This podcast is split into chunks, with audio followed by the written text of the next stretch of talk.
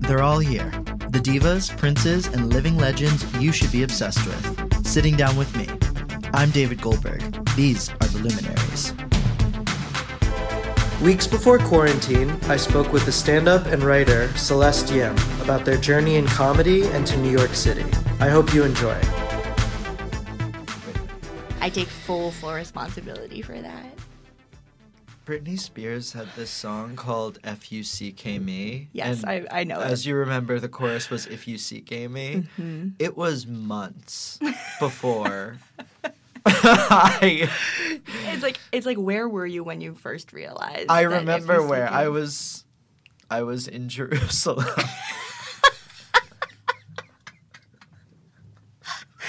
That is beautiful, David.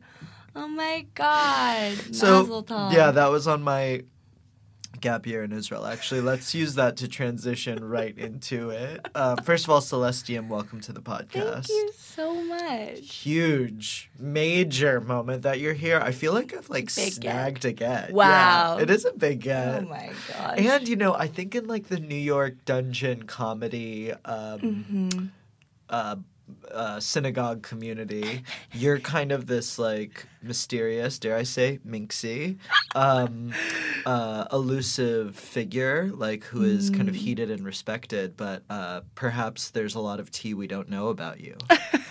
and you find that it's your responsibility to sort of tease it out, kind Yes. of get it spilling. Well, for the annals, we need to have some sort of record on Sure, you. Yeah. sure. So, when did you get here from Toronto? Um, so I moved here August 2018. Oh, wow. Recently. That is recently. Mm-hmm. So, I guess this is really broad, but I know that you were in comedy in Toronto, Mm-hmm. and then you came to New York. Did, did you come here with the intention of of uh, you know, seeing what the scene was like here, or nah? I wasn't super sure. I mean, eh, eh, comedy has always felt like this thing that has like uh, chosen me or something, or like has come uh, to me, Yes. and I'm sort of like trying to. Um, it's like my like like coattail keeps catching on fire, and I keep trying to put it out or something. Um, so I moved here for grad school though uh, to do my MFA, and um, the reason that I wanted to do my MFA was because I felt like I have always had things to say, but that comedy was sort of not. It wasn't the right container for me. okay. Um So I was interested in just sort of like long form writing and yeah, I think that I always felt this like frustration with the um, the length of short form comedy. just like how jokes are uh, things end with jokes. The story ends with jokes all the time. Always feels like cut off or chokeholded or something. Um, Yeah, and it's hard to have any sense of ambiguity. It is, and, and there's something that's so that feels so individualist and something so simplistic about Yes. comedy sometimes. But Reductive, isolated. yeah, but um, I was actually just reminded of the other night of why um, comedy can feel so magical, and I and that is so rare for me to say. So Yeah. you know the the story that you wanted, this TMZ story that you wanted, David, is already coming out, which is me saying that comedy's magical.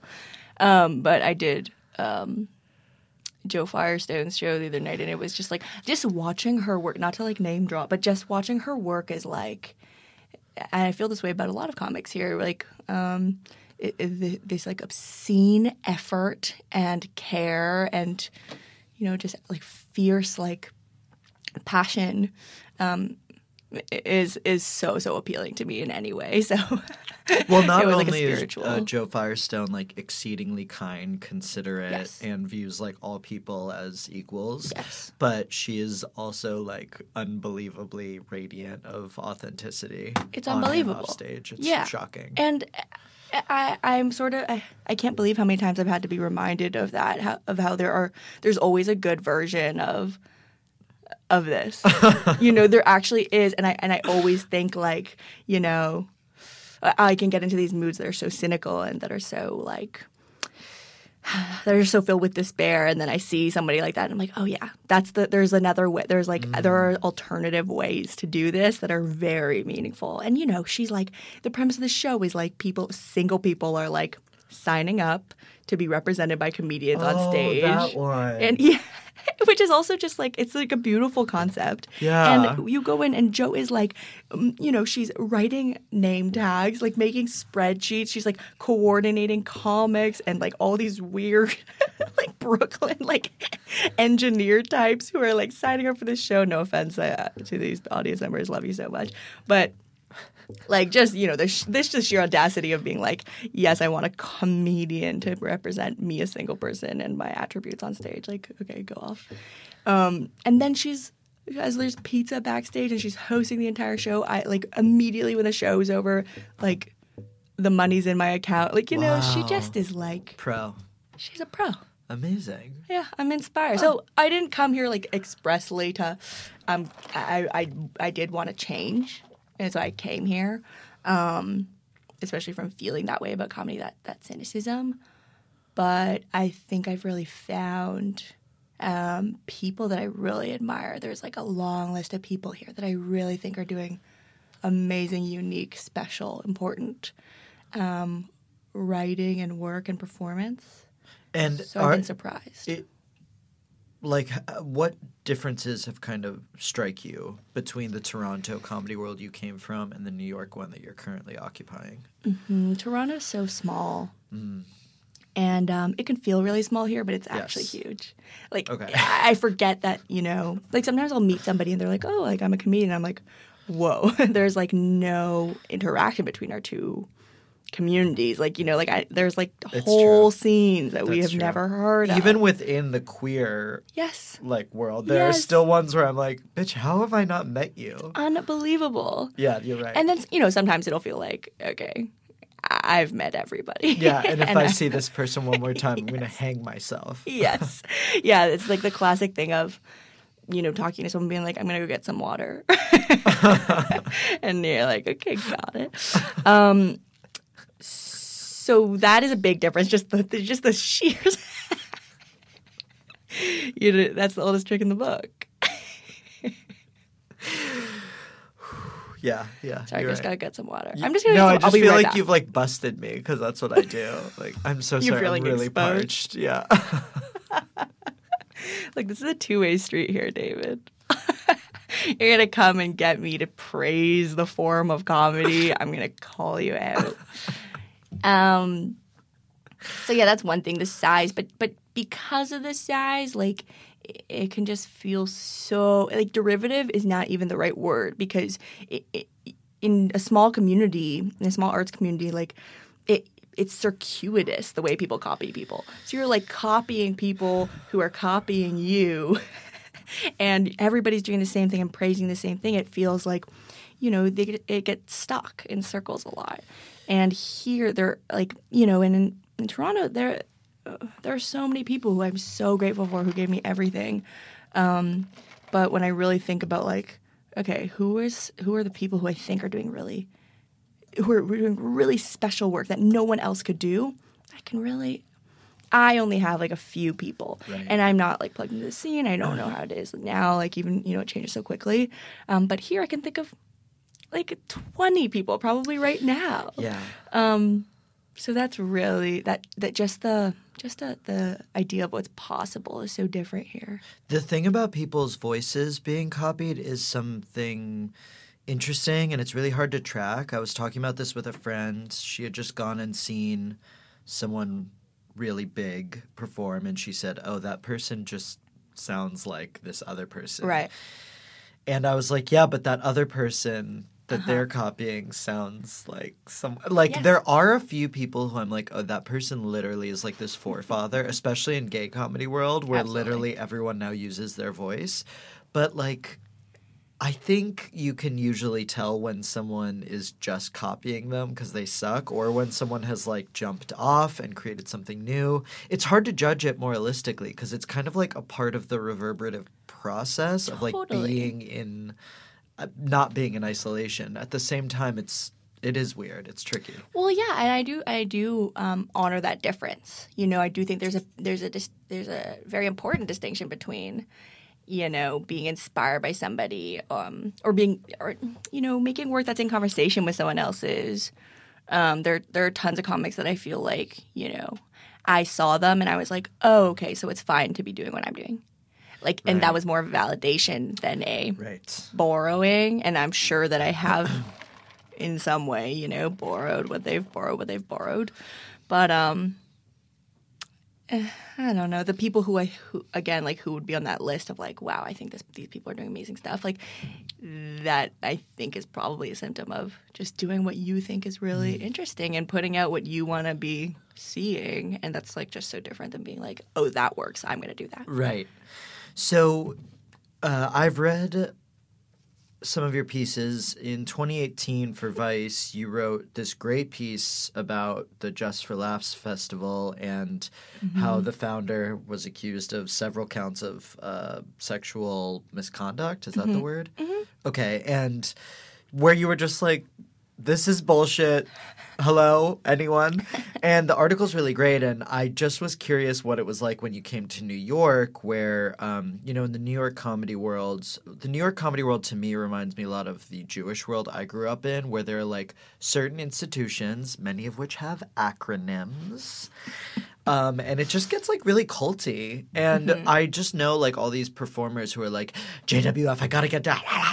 And it's like, okay, I don't, you know, I'm not a comedian, so I don't really know, but like something's not right about that. So I was just curious what it was like when you came here to this like world where it's like worshipped feverishly, you know? Yeah, it is this weird thing. Um, it's weird to have been involved with it before, and um, obviously, you know, it's a huge part of why there's a there's a community, like a comedy community and industry where I'm from, and um, I wouldn't say that it has the same influence um, because the access is so different in Canada. Um, because there's just like a smaller pool of people, and you know we're closer to it. But I would say that it, it gives what it does is it it gives people a shared vocabulary for something uh, uh, attainable in a comedy career, right? Um, and you know, so like that's like something that like my family members will be like, uh, "Are you doing JFL?" you know, like that's it's it's like the equivalent of SNL or like something like that. Just not in terms of the status, but in terms of the just the the literal language. And I talk to talk to friends like you know who are writers or artists a lot about this, like about their parents being very like. Well, you know, have you, have you, are you going to be in the New York Times? Like, it, there's just there's questions that are asked um, as a way of being like, uh, is your are you doing well? like in ways that they can understand and people who are outside of the industry can understand. Um, I just that had that helpful. with my my dad just I was like this is not supportive but he like brought up how I didn't get this job at Marvel in 2012 and by the way Uh-huh. that job was to be a production assistant for a shitty cartoon right. Anyways, but he brought it up as if like I had missed my one chance, Mm-hmm. and I was like, okay, cool. Um, but yeah, that it literally is just this thing of like, what language do they speak, and what what you know uh, when things are more abstract, and you know you've had a personal success, but you can't like put it on paper in that way. It's like, exactly. it's- and there's, well, there's just no like landmarks or something for Totally. for are you doing well or are you not doing well? Because I want you to do well. But here, like actually, something I think a big gift of moving here has been the fact that um, there are so because the New York comedy scene is so entangled with other kinds of artistic scenes. And I, and I found that in Toronto but it's just like the scale is so different again here that like I just feel that there's so many ways to be a to be a working comedian or a working writer um, that I actually find that very heartening um, more than daunting because there was only a couple there was only like two or three in Canada. That's what it I felt, agree. you know. And so because there's all these different streams, like I know JFL is like sort of hailed as this big thing. But there's tons of stuff that's like that. Yeah. That's like, you know, if you've done that, and again, these are these like these are these landmarks that we sort of use to be like, is that person killing it or do they fuck like are they a nobody? um, it's just easier to understand. And I like a very liberating thing for me has been to realize that like, you know, those aren't um landmarks for am I doing well or am I am I a nobody? So you're currently finishing up uh, your MFA. Yes. I don't even know if that's the correct terminology. Academia speak isn't really a strong suit of mine, but um, you're currently finishing your MFA in screenwriting, correct? So I'm curious about what that duality is like of being in this kind of ambiguous performance space where you don't re, you know when your work feels good, you know when you're enjoying it, you don't really know like necessarily quantitatively what it always adds up to versus being in this like more um, traditionally structured um, system of academia and like maybe how what it's been like working on screenwriting in that space what the advantages have been what that's you know what the differences are to the world i know you from etc Mm, totally. It's such a good question because it, it's everything to me, that difference. Mm. Because on one hand, it is so, so different. Um, just because of the, the regulation of it, you know, to have to create work in this in this um, environment that is so deadline oriented and and um, wants to package everything and Yeah. wants to easily explain things and um, quantify things. Um, uh, coming from an environment of like, as you said, like you know, basements and speaking to with our friends and speaking sometimes in microphones and sometimes to two people and sometimes to three hundred people.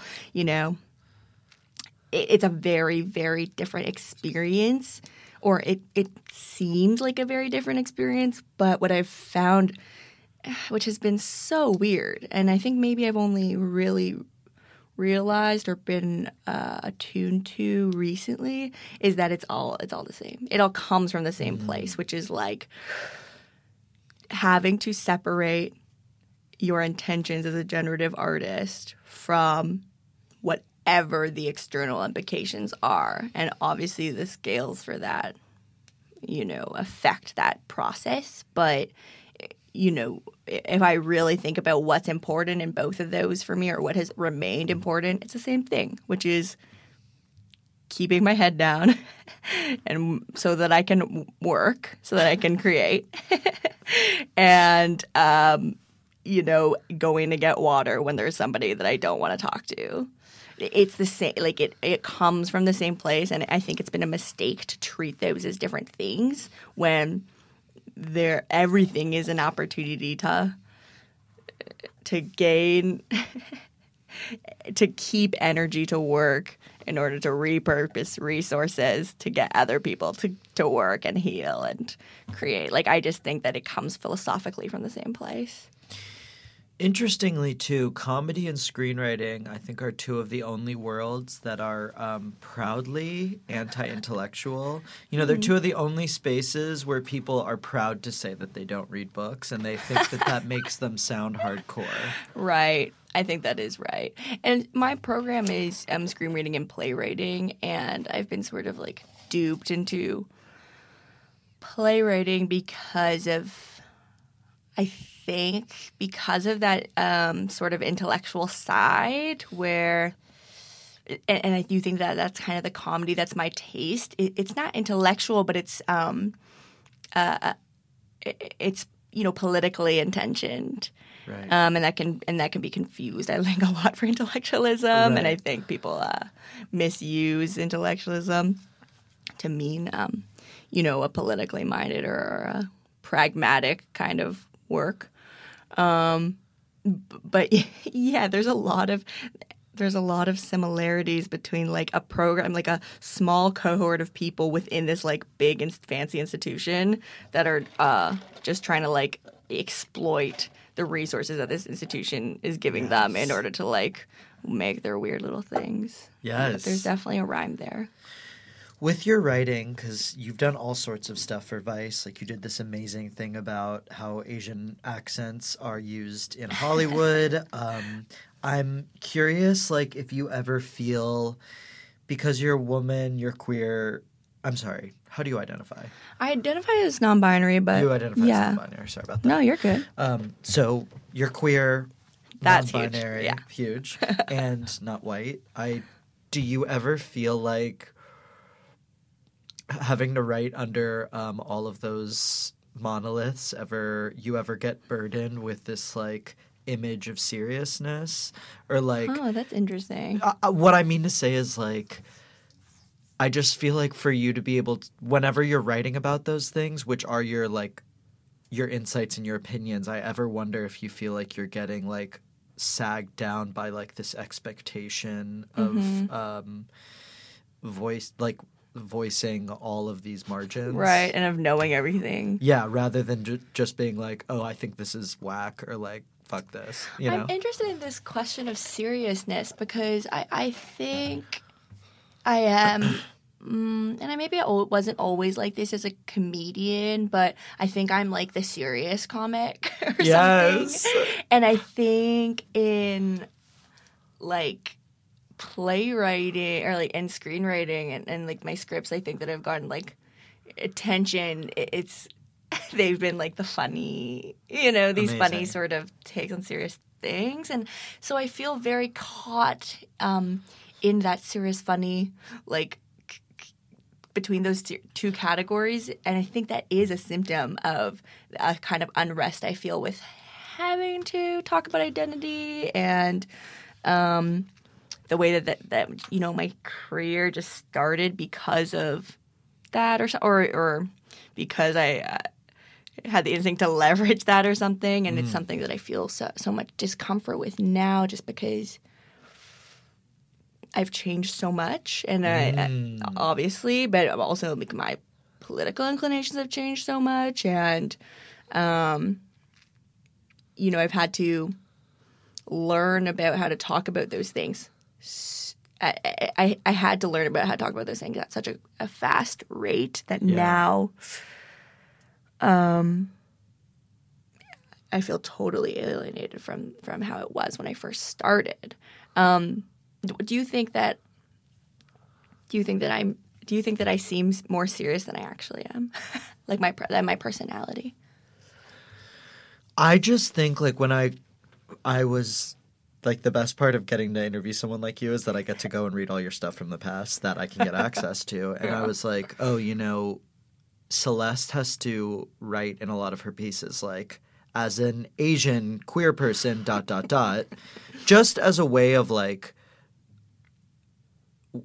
stating the truth, giving us a point of view, and also like giving us a way into these issues. Mm-hmm. I don't have to do that when I write. Totally. And also, I still get to act like a baby. Like, if you ask me anything about the 2020 election, I will just be a baby and Right. not know anything Right. because I can just be a faggot. Mm-hmm, mm-hmm, so I, I, I do think like I don't think that means that you have to like take on some like serious Twitter leftist tone in your writing that you don't in your comedy. I just mean to say I think you probably have to do a lot more work Right. than someone like I I do has to and it's noticeable to me. Right. There's just more steps to go through or something. Yes.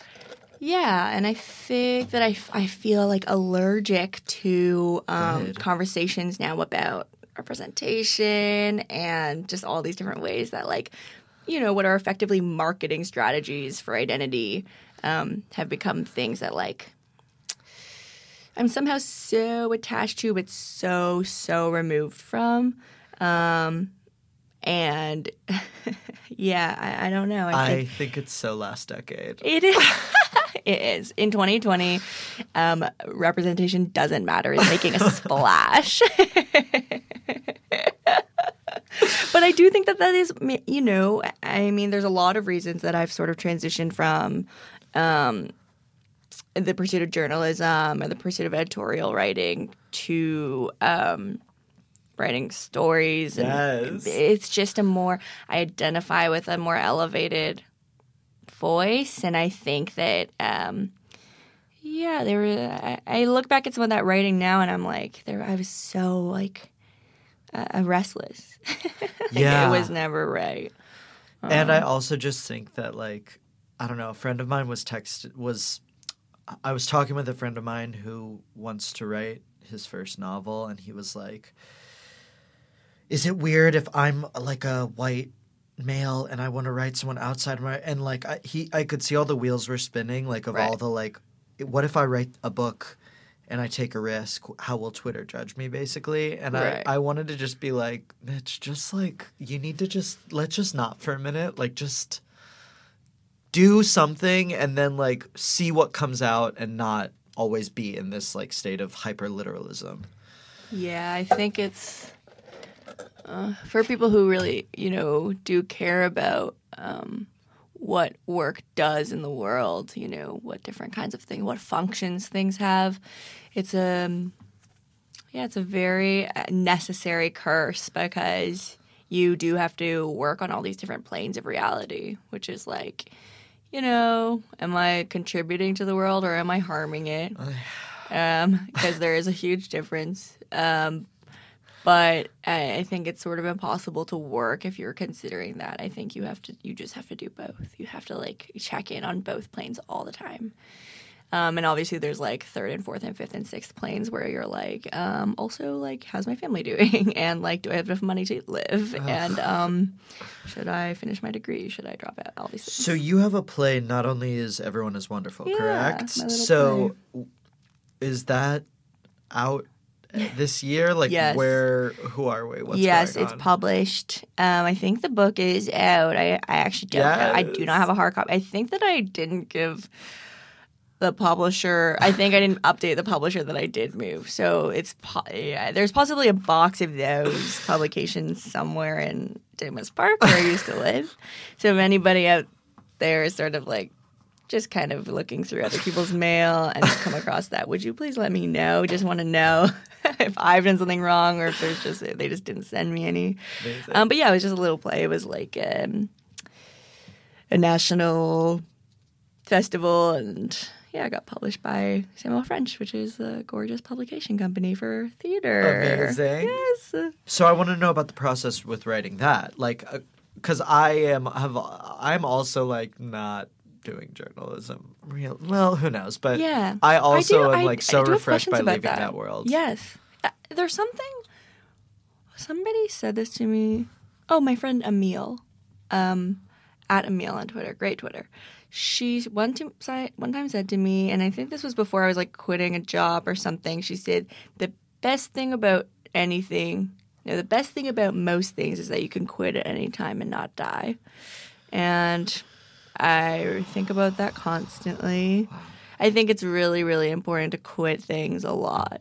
Um, I've Yeah, quit comedy too. many, many, many times. Yes, I've quit all forms of writing many, many, many times. Yeah, and I think that that is more than um, you know maybe a not smart career move. It's it's like a gesture um, of of power of of claim over like your your intention and, and how that matters in in what you do. Like I I think it's important to remind yourself that you you have the utmost control over And what yeah, is Emil putting is right. You do have to um, untangle these like dreams that turn into these kind of chokeholds imperatives Yes. from your like destiny. And one, uh, actually, I'm sure that well-adjusted people don't need this the way I do, but I I have to like relearn that like.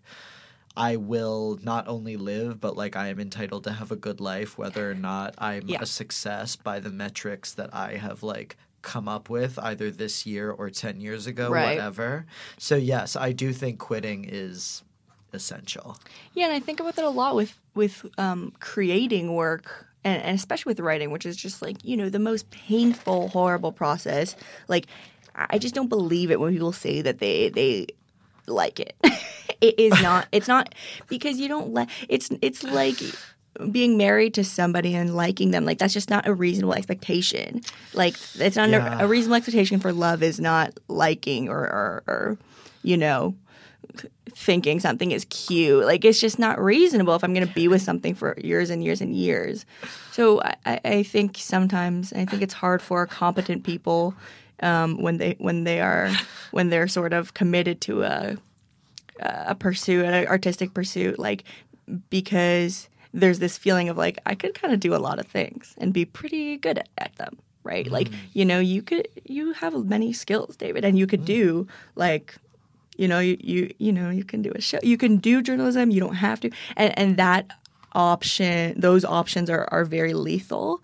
Um, because the, the the the temptation is always there to quit because of that thing of you won't die and you can go and do other things. And I think that sometimes I think like, you know, maybe if I release myself from writing and I just think, you know, maybe I'm not the kind of person that writes forever. Um, and I'll go do something like, I don't know, producing or you know, but stay in the world because I do care about it, but maybe I'll be a producer. I think that I would come up against all of the same frustrations that I have with writing, which is is this good for the world? Is this is this am I putting out something that is healing or harming? Um, You know, I know that like my inner xenomorph, um, you know, this kind of like demonic entity is very much bound to my idea of self as a writer. And the best that I have ever been able to do, only recently, is trick it um, into staying in certain dreams and not uh, crawling in and infecting other dreams.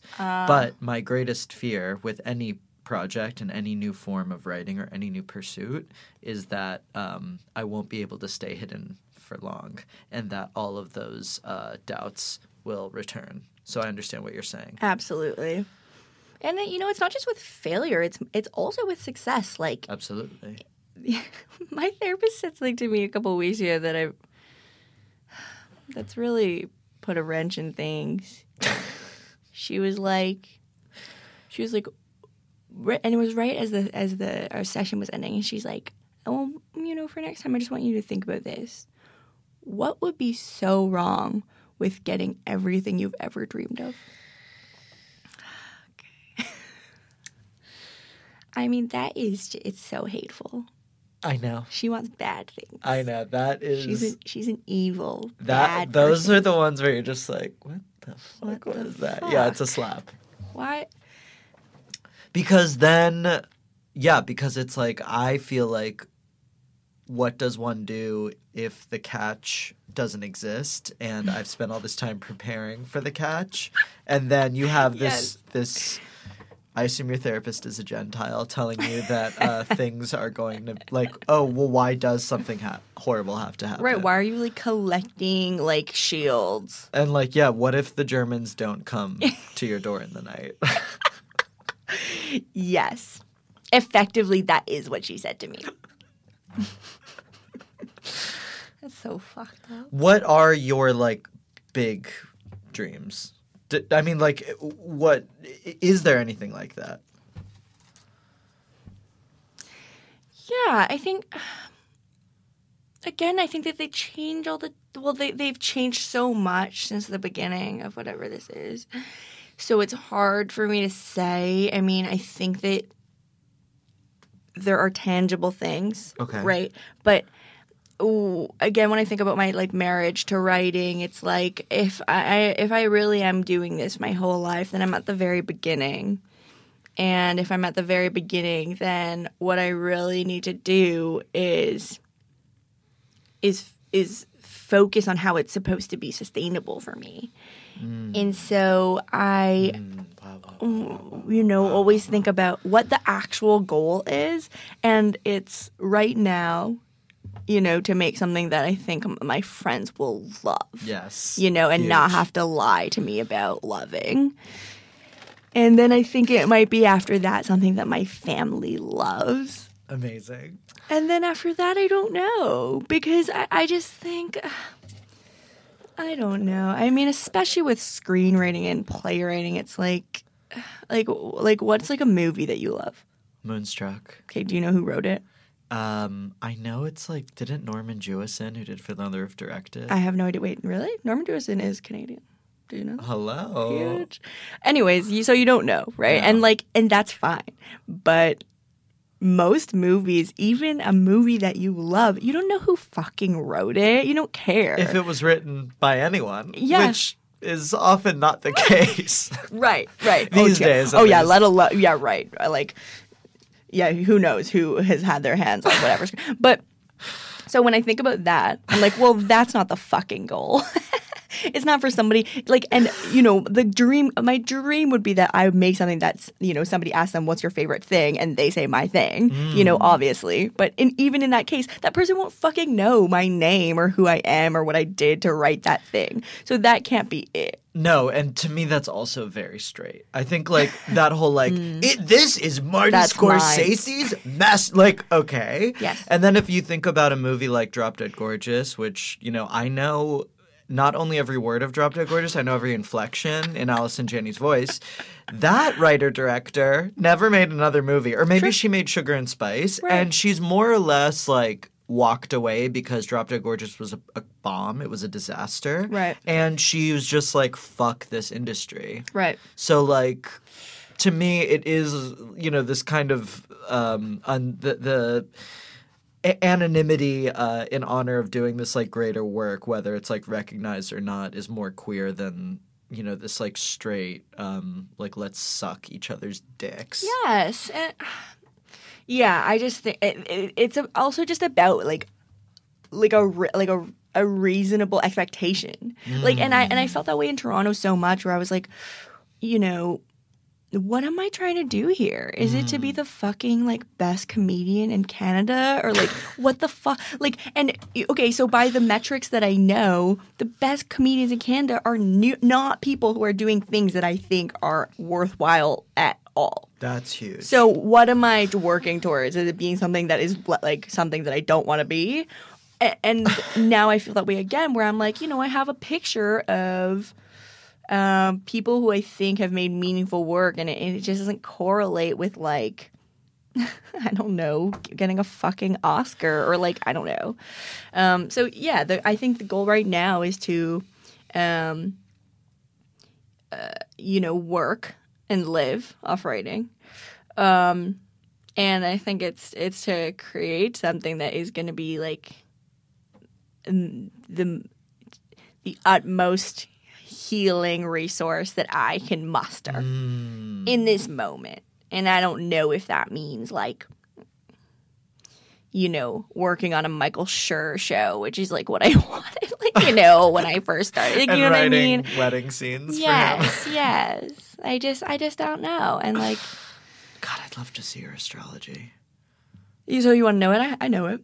okay give me something Okay, so as you know, I'm a Taurus sun. honey welcome I am a Pisces moon okay okay okay and a Libra rising. okay My Venus is in Gemini. And it comes up a lot.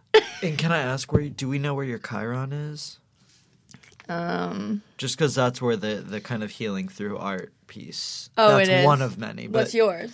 My chiron is in cancer sixth house so i have to like Okay. bleed deep into the emotions Would it be in the art like to that? heal myself and to heal others but anyways I'm sure I, I, don't mean to, to take us down that, but I get what you're saying. Where like I do think that if the thing you're working on can have, I'm not saying it needs to be like didactic or boring, but it can, if it can have some sort of like magical healing elixir for you to dip into, it does have some sense of like more longevity than something Mm-hmm. you write at gunpoint for the sake of like Yeah. I don't know. Yeah, and you know, I don't think that there's anything wrong with writing for well, that's not true. I was gonna say I don't think any, there's anything wrong with writing for profit, but obviously I do. but but I just mean that you know there's so again there's just a hundred thousand ways to do this, right? There's no one way to do this Right. and to live this way, and I, I think right now I feel like a very skilled tradesman. You know, I think that if I have a, a deadline, I can meet it and I can write a, a very boring, very legible script. And I think that most people cannot do that. And so that so that's a you know minority of people, and then within that minority of people, there's an even smaller pool of people who actually care about about putting a, like art out into the world that is meaningful. I, I don't know. These words are they're just not encompassing, but like you know that that Yeah. that just have greater intentions for work than than making money, being you know being like on NBC's payroll. You know, Celeste, I don't want to um, rock your world by saying this, but I, you know, and I hope I'm not, I, I might be the first person to say this to you. Cameron. I worry that you are not going to love Los Angeles. That's just kind of a real shot in the dark guess Oh. there, but I really just, yeah. Very interesting. And now let me ask you this: Do you think Los Angeles will love? Oh yeah. I they will fucking eat it up. They'll eat it up. They will be they will be coming to you, eating out of your hands, Mm-hmm. offering you, you know, mansions with bidets, and I celebrate you there. I just think the ethos will disturb you. And I'm, you know, And if I have to be, that. thank you. I'm just, I have, if I have to be the one And where do warns you think in my chart it says that? Yeah, I'm wondering. Do you want to I think the here? Wait. Pisces moon doesn't really equate with LA. I know. I mean, that is. I do think that that is like my. Okay, let's see this. Please. I never really use. Wow, Taurus, Mars too. Yeah, that's that also comes up.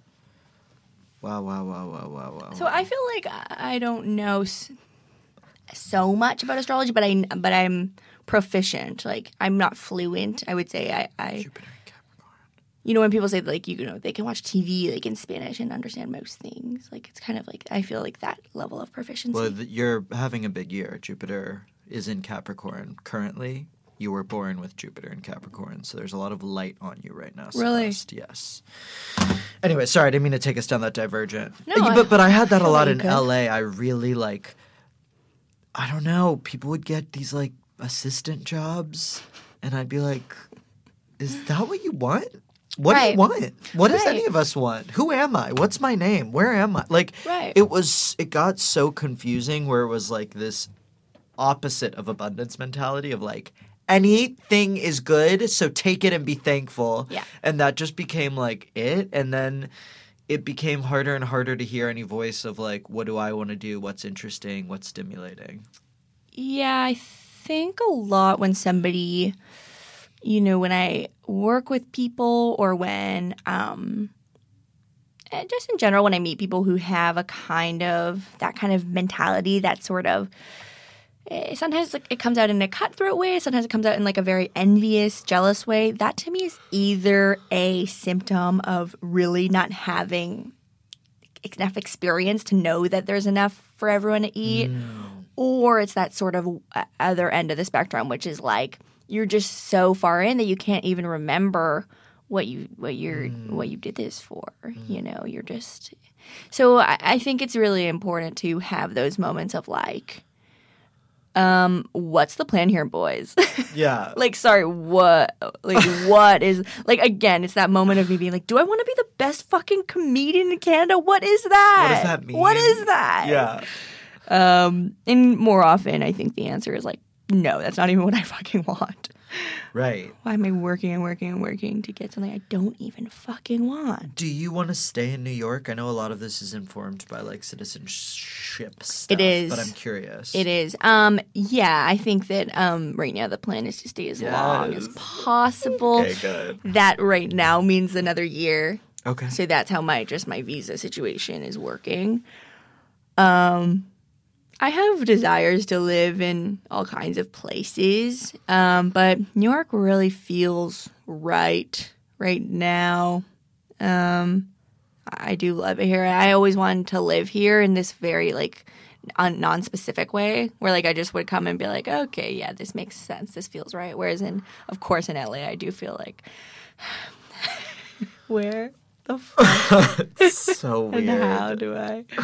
Yeah, it's like all all question marks. Um, and you know, Toronto is so close to here, so yeah, it, it feels really right right now. I've had a lot of weird, like, sort of family stuff that's been going on, so it's felt I've felt very like distant, but it's um, oddly sort of um, reified for me. The idea that I that here is is what makes sense right now. I want to talk about um, you, one of your kind of historic Twitter scandals, which again I didn't know about until you told me. Um, so I just wanted to see if you could like recap this in any. How did that come up when we were talking about it? We were talking. Oh. A comedian we know Uh-huh. who is basically a queer icon Oh yeah, was yeah, saying yeah.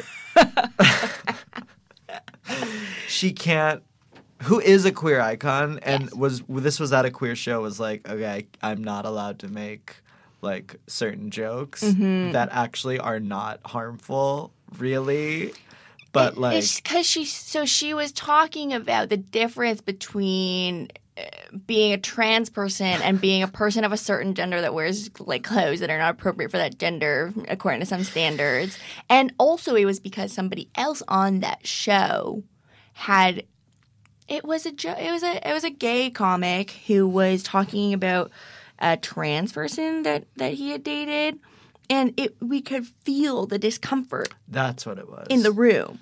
Like That's what it it was, was. like as though he had mentioned you know a child's death like it was like that le- like the le- the, the the sheer like it was like an allergic reaction it was something like it was it was something Right. very physical And yeah, right. So we were talking after about like how the audience is everyone is so traumatized that like we're all as soon as like you can't even really do much comedy in that arena. Mm-hmm. When I say that, I mean you can't do much. If someone good wanted to do good material in that arena, which is very rare, Mm-hmm. it's already hard because the audience is like, uh oh, uh oh, uh oh, because like everyone's so traumatized. you expect yeah Yeah. and and that is just so insane like i mean just to yeah just the very idea that like the topic itself is now a fa- is now her and and you know this is why we were talking about it is because i was saying like w- i never thought that i would be the person that would be like can everyone chill the fuck out because still i would say that in most rooms that i'm in i'm like okay we gotta step it up here and like be a bit more mindful still right um okay so i was saying that i think it's like I think it's like hilarious now that somebody would think that I would be offended by anything that anyone could do.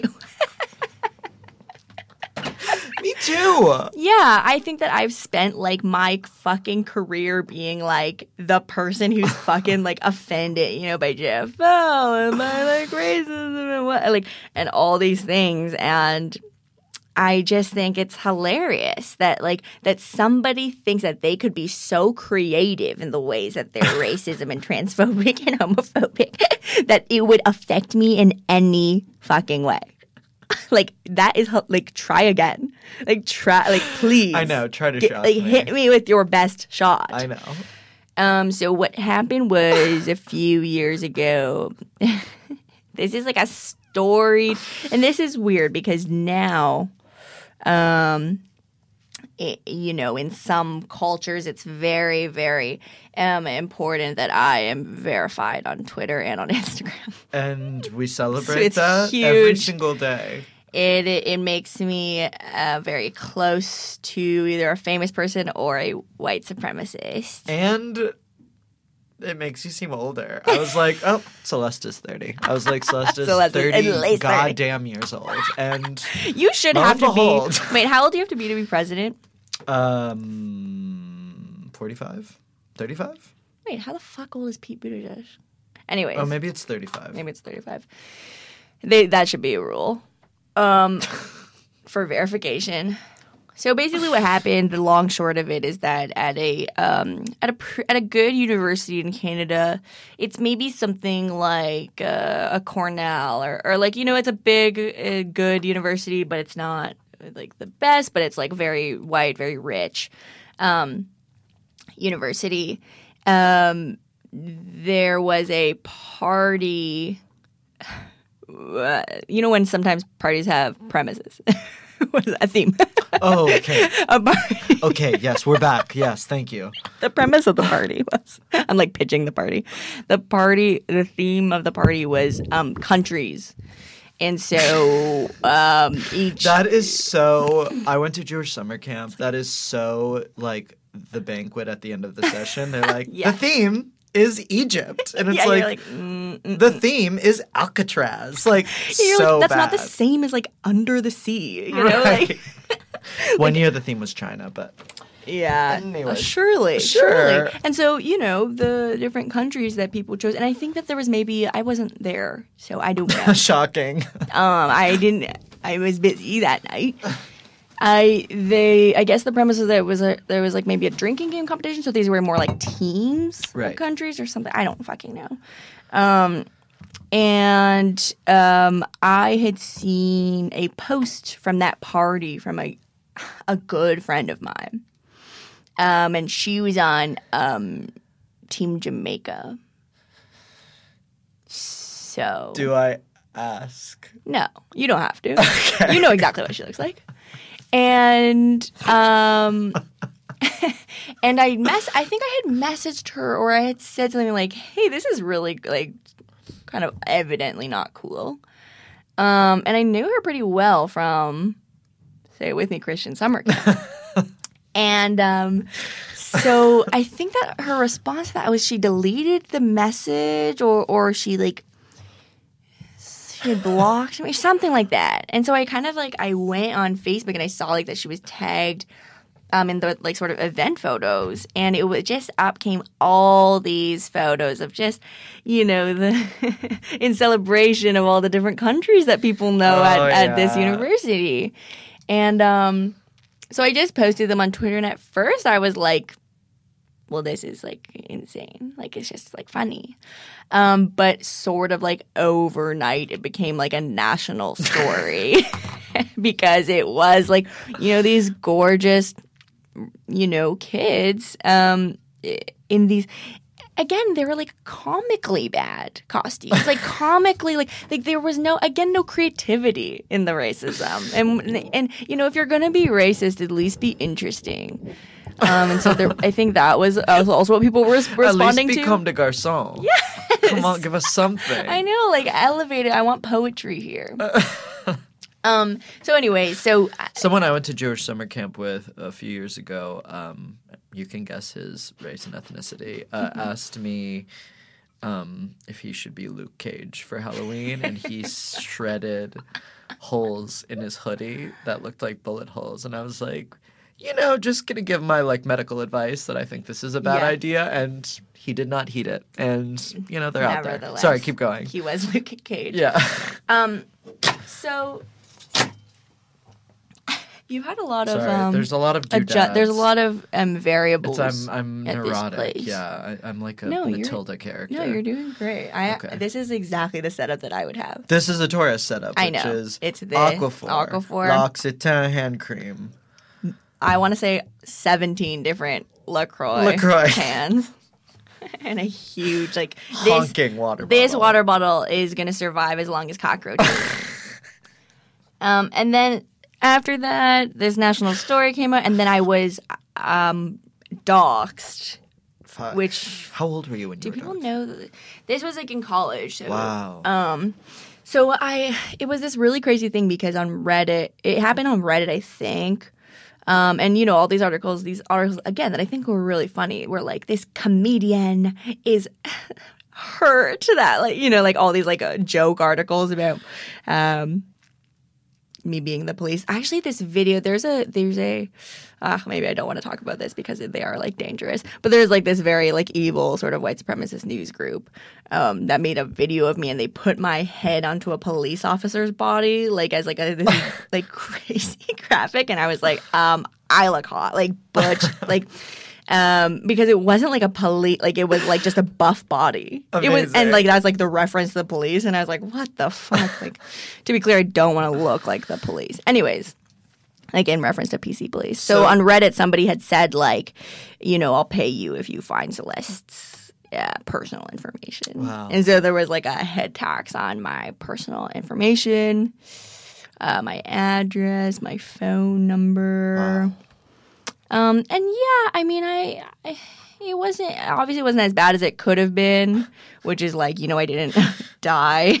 um, cool, cool. but cool. it wasn't great and, and it just gave me this sense of like what am i doing like why do i want visibility why do i crave like um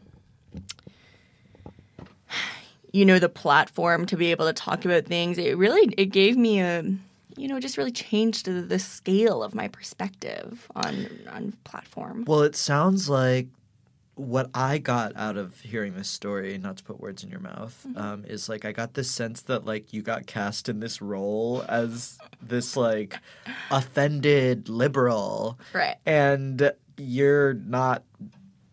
You were like, um, no, Right. I just think you guys suck, right and There's a difference. You didn't like. You were able to like take a uh, some moment and be like, oh, I could be playing into this and like Mm-hmm. fueling this fire, or I could just be like, okay, you guys are idiots. yeah That's what it sounds like to me, maybe. Yeah, and it's hard because it's hard when.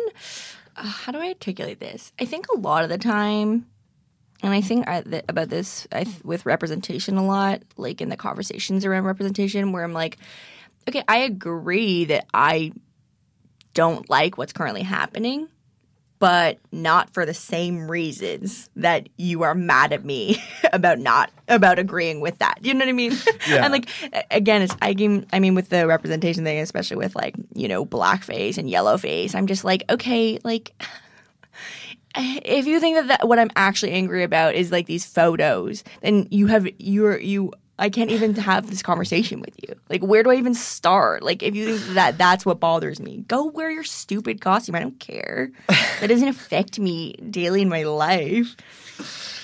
Yeah. It's all the things that have contributed to somebody feeling absolutely fine with doing that that, that I take an issue with. Right, which There's is more no of a complex conversation. Yeah.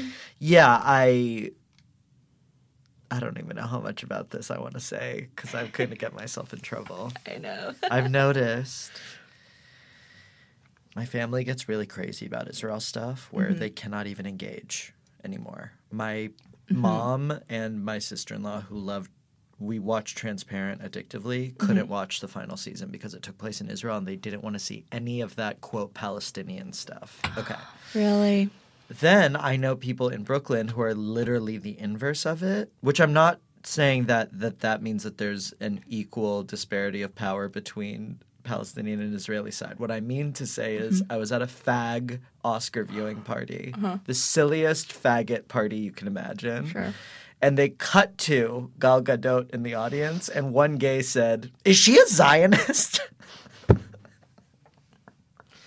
and it was just so silly because I was like, okay, should like the Academy have her like escorted out of the theater? It was like Right. so random in the same way of my mom being like, well, I'm not watching Transparent, where I was like, okay, no one cares that you're offended. Like you Right. being like personally offended by Gal Gadot going to the Oscars. Isn't helping Israel, like, isn't Like- helping Palestinians be yeah, liberated. It's like okay, right. thank you. Like I under I would love to engage in like a obviously like a conversation about like the thing at the core of it or like like what is coming through maybe Hollywood and those issues, but like Right. the idea that like you're taking your stand at this like Right. teeny right. marginal Like there's only so many hours in the day, and so if you're gonna take up a you know one of those hours for something that isn't, oh god, it points to the wrong problem. You're angry at no one. yeah again, yeah, it's it is. I understand the rhyme, which is like. I obviously don't want you to fucking wear yellow face. Like, please don't come to my party in a rice hat. But I, on a on a on a in a vacuum, I I don't give a fuck. please go ahead and wear it. So it, I understand that that can be a confusing message. but just don't. But do it. I don't care. I'm like nagging people who want to wear yellow face. now your comedy career is gonna be huge Yeah, it's fine. get them to come to your shows yeah The rice hats. So Jupiter is in Capricorn for you. Okay, yeah. So can I can I hear more about that? I just it just means like the brightest planet in the galaxy is like right um it, it was on that sign when you were born, and it's on that sign through December of this year, since probably Oh, November of last year. So This it just means it's like some added oomph, you know, and like some added power. It's a big year for you. Mm-hmm. I do feel like I have a lot of clarity right now in ways in a way that I haven't felt in a long time. Great. Yeah. Although I I was like kind of going around bragging about that, like about how at Oh. peace I feel, and you know how I I'm just I'm for Oh. once just not worried about Yeah. what's and immediately like everything went to shit like Yeah. last week. So Oh my God, same. really, I was like, when I did my solo show, I was like, you know, there's just this sense of peace and certainty. you know, I was, I was like, which I heard was a rave, and I will be at. Thank you. The remount. Obsessed with you being at the rebirth remount. Yes. Resurrection. Yeah. But I had a full scale panic attack last week. Mm. Like the kind I've never had, but like blacking out in the street panic Oh my attack. god. So it's like, okay, bitch. Like, yeah, you're Yeah. you're doing so great. Thank you. You know, and I I actually do broadly think it is a sign of like progress and things coming out of one system. I'm not Absolutely. saying that it's all so linear and moralistic. What I mean to say is like, anytime I'm saying how like triumphant I'm doing, please look at my bank account, please, please, and then tell me how how well I'm doing. Yeah, it's. I think it's. It just in general, you just, it's bragging. Uh, it's poison. bragging is poison. You heard it here. Bibs. So after you graduate in May, Yes. what would you want? What what are you kind of seeing? I am looking for work, and Obsessed that is with huge for me to plug on this show. of all shows, Industry, girls, I am looking for work. I it, there's a lot of complicated like visa things. Um, so I basically I'm authorized to work as of this summer. Um, so it, it's come up a lot where like you know I've had to turn down all these things because the student visa you can only work in certain capacities, and then that in the balance with my fucking like school schedule. It's just been it's just been a big big mess. So I mean, imagine yeah. if you will, Please. you get hired. yeah. One gets hi- a listener of this show walks into their writer's room Yeah. job and they just see Celeste sitting there, not at the head of the table to the right because they're too cool to sit at the head of the table. Mm-hmm. How fucking how, how at home you would feel. How the certainty you know that you're doing something cool. Okay? Um, can you even put a price tag on that? all that could be yours as of this summer. And throughout the rest of Jupiter and Capricorn season, sure. cycle, whatever the collective. Anyways, yeah, I'm available for hire. I do a lot of different, varied, and uh, exciting skills are what I have. yes, you do. And as a writer, I can form a sentence that is logical. Same. Yes. Same. I know that to be true. When's your birthday? May 6th, when is yours? 12. So you're in the week with like Cate Blanchett, Tina Fey, That's right. Tony Uh, Hawk. Lena Dunham. oh, Tony Hawk too. Yes. That's ma- I never knew about Tony Hawk being a Taurus. That's major. It makes a lot of sense. It does make a lot of Huge sense. jokester. He is. He's got jokes. And he is. There's an aesthetic. Yes. There's a major aesthetic vision there. Mm-hmm. Yeah. And a very, like, he's a very a family guy. Oh, You know, a very, yeah, just a relationship oriented. Heart and home. Hearth and home. Yes. Okay, thank you for telling me that. Because you know, classically, Taurus men, we don't have a lot going for us. We don't have, you know. Is it a hard road? Are you friends with a lot of Tauruses? I find them. I prefer Taurus risings.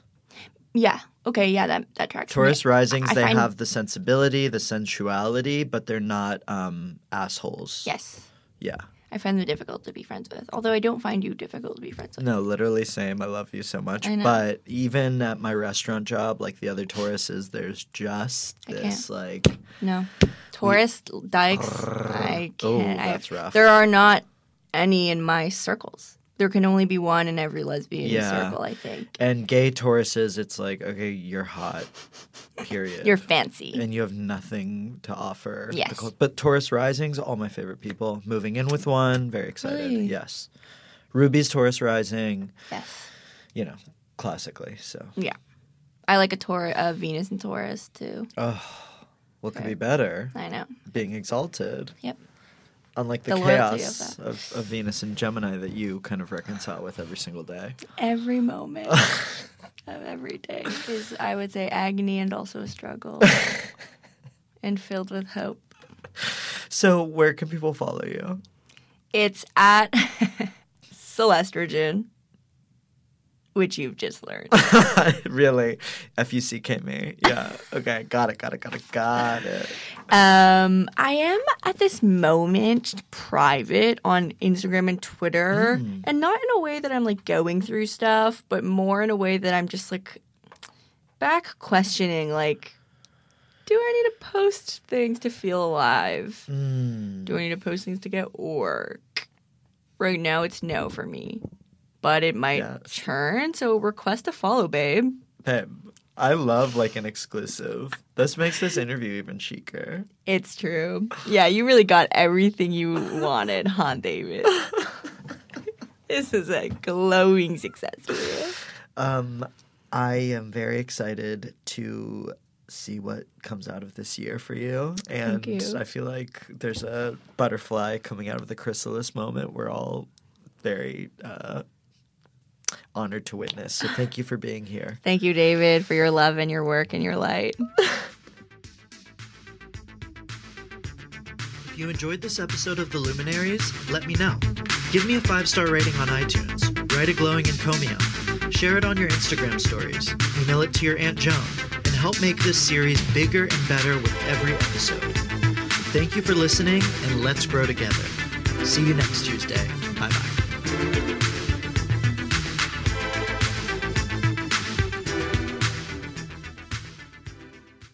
Our bodies come in different shapes and sizes, so doesn't it make sense that our weight loss plans should too? That's the beauty of Noom. They build a personal plan that factors in dietary restrictions, medical issues, and other personal needs so your plan works for you. Noom doesn't restrict or shame when you want to treat yourself.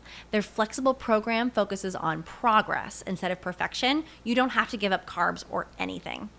And with their daily lessons, you can learn something new about your food choices every day. After just a few days of using the app, I learned how to recognize cues for overeating and how to choose the right foods to feel full. Stay focused on what's important to you with Noom's psychology and biology based approach. Sign up for your trial today at Noom.com. That's N O O M dot com and check out Noom's first ever cookbook, The Noom Kitchen, for a hundred healthy and delicious recipes to promote better living. Available to buy now wherever books are sold.